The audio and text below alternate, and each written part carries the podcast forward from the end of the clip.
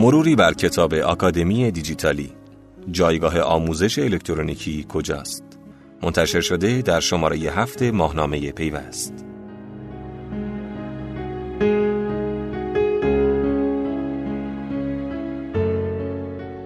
اینترنت و وب تحولاتی بنیادین در ساختارهای آموزش عالی ایجاد کردند و همین امر مسائل متنوعی رو پیش روی یک پژوهشگر نهاده. بعضی با به چالش کشیدن استیلای نهادهای سنتی آکادمیک بر این باورن که این رسانه های نوین با ارائه مدل های مؤثر آموزشی فرایندهای یادگیری رو آسون می‌کنن اما در این میان عدهای هم اتوماسیون سیستم های آموزش عالی رو استراتژی مدیریتی تلقی کردند که علاوه بر ویرانی مشاغل کیفیت های آکادمیک رو از پایه ویران کرده.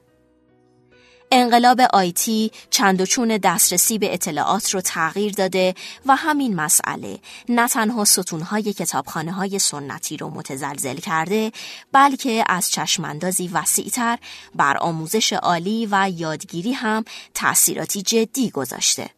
امروزه چه خوب و چه بد تقریبا تمامی واحدهای آکادمیک و مؤسسات آموزش عالی ناگزیر از ایجاد پیکربندی هایی شدند که شکل و شمایل دسترسی به اطلاعات، افراد، خدمات و خود فناوری رو زیر و رو کرده. تا جایی که دانشجوی امروزی به جای اینکه به کتابخانه فیزیکی یا دفتر استادش رجوع کنه با اینترنت و ایمیل کارش رو پیش می‌بره. این رسانه ها از جنبه های فرایند های آموزشی راه دور رو تعالی می بخشن، اما همچنان این پرسش باقی میمونه که آیا آموزش راه دور لزوما فعالیت های یادگیری، کلاس های درس، کتابخانه ها و دانشکده ها رو به عنوان یک مجموعه بهتر کرده؟ در اوایل قرن 19 هم دانشگاهیان با همکاری مؤسسات عالی از طریق خدمات پستی فرصتهایی را فراهم کردند که امکان اخذ دروسی خاص به دانشجویان را می‌داد. مدتی بعد ابزارهایی مثل تلفن، رادیو، تلویزیون، سی‌دی و بعدش خدمات بیسیم چند رسانه‌ای به پیشبرد این روش نوین آموزشی کمک کردند. دانشگاه باز انگلستان یا همون Open University یکی از سازمان‌های پیشرو در ارائه اینطور فرصت‌هاست که گذراندن دروس متنوع از راه دور رو امکان پذیر کرده. پیامدهای ابتکارات آنلاین در ارائه فرایندهایی از این دست فراتر از اون چیزیه که آموزش از راه دور مینامیم. طرحهای آنلاین در امور آموزشی با گذشت زمان مؤسسات آموزش عالی را بازسازی می کنند و در این بین ساختارهای سنتی آکادمیک مورد حمایت واقع شده یا از منظری هم ممکنه تضعیف بشن. به همین دلیل امروز آثار زیادی پیرامون پیامدهای رویکرد نوین به آموزش پیدا می کنیم که هر کدوم به شیوهی خاص به اون پرداختند. پرسش بنیادین توی این مبحث اینه که آیا فناوری آموزش دانشجو محور رو جایگزین آموزش مؤسسه محور می‌کنه؟ آیا آموزش راه دور منجر به شکلگیری تحولی قابل توجه در عرصه های آموزش عالی میشه؟ ویلیام داتون با همکاری برایان لودر ویراستاری کتاب آکادمی دیجیتال رو بر عهده داشتند. توی این کتاب پژوهشگران و اساتید دانشگاهی مختلف نظرگاه های خودشون رو در رابطه با چشماندازها و گزینه های آموزش راه دور و پیامدهای یادگیری توضیح شده در شبکه رو مطرح کردند. مجموعه مقاله های این کتاب بیشتر بر فرایندهای یادگیری متمرکزند تا ساختارهای اون. داتون و لودر در مقدمه چرایی تقسیم بندی اثر به چهار بخش مختلف رو به روشنی توضیح میدن. به گفته اونها مفاهیم تولید، استفاده، مصرف و اداره فناوری های اطلاعاتی و ارتباطی عناصر محوری این تقسیم بندی چهارگانه هستند. هر کدوم از نویسنده های کتاب حداقل یک مقاله در باب این مفاهیم نوشتن و تقریبا همگی متفق القول اهمیت ویژه‌ای برای آیتی در عرصه آموزش عالی قائلند. مقاله ها بر نقش تی در بازسازی مفهوم دسترسی راه دور به شیوهی که دانشجو، استاد، مدیر و سیاستگزار اون رو تولید، استفاده، مصرف و اداره می‌کنن متمرکزه. هدف کتاب ارائه اطلاعات نظری و عملی در زمینه این چهار موضوع محوریه و تلاشی برای بهبود پژوهش‌های آتی بحث.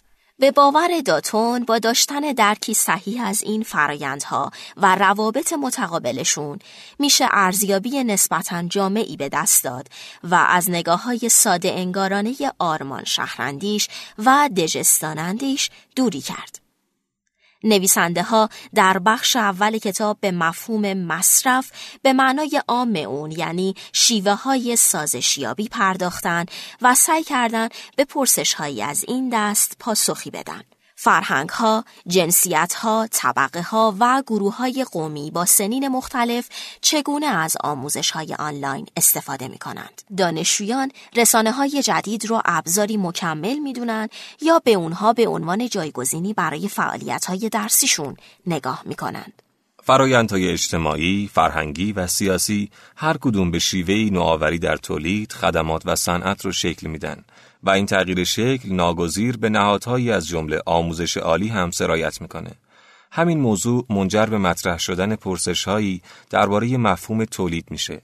مفهومی که محتوای اصلی بخش دوم کتاب رو تشکیل داده. توی این بخش به این پرسش ها پاسخ داده میشه.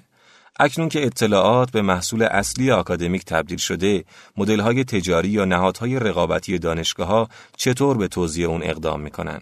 مجله های علمی یا بقیه منابع الکترونیکی با چه روش هایی توی فضای شبکه‌ای منتشر میشن؟ شیوه ارائه خدمات، مدیریت و فعالیت توسط فناوری می‌تونه به دگردیسی یا تقویت ساختارها، جغرافیا و فرایندهای سازمانی بیانجامه. این دگردیسی یا تقویت در واقع توی عرصه‌هایی رخ میده که مسائل اجتماعی و سازمانی اونها از تغییرات تکنولوژیک جدایی ناپذیرن.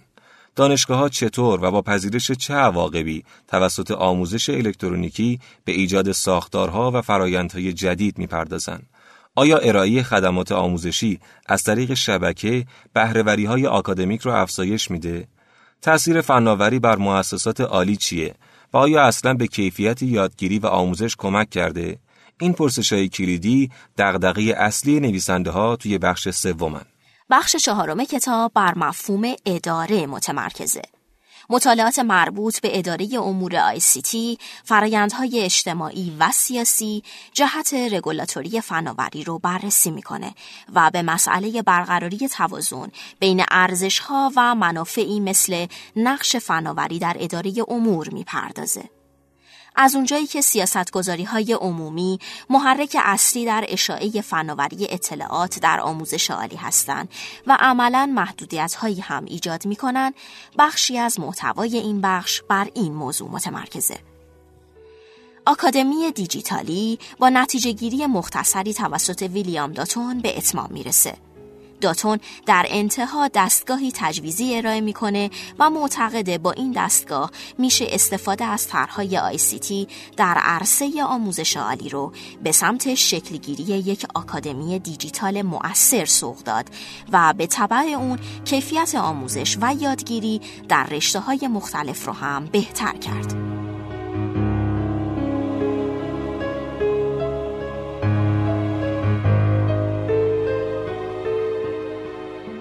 از اینکه با ما همراه بودید و این پادکست رو شنیدید از شما بسیار ممنون و سپاسگزارم. ما رو می‌تونید از طریق سایت شنوتو و همچنین ماهنامه پیوست دنبال کنید. خدا نگهدارتون. خدا نگهدار.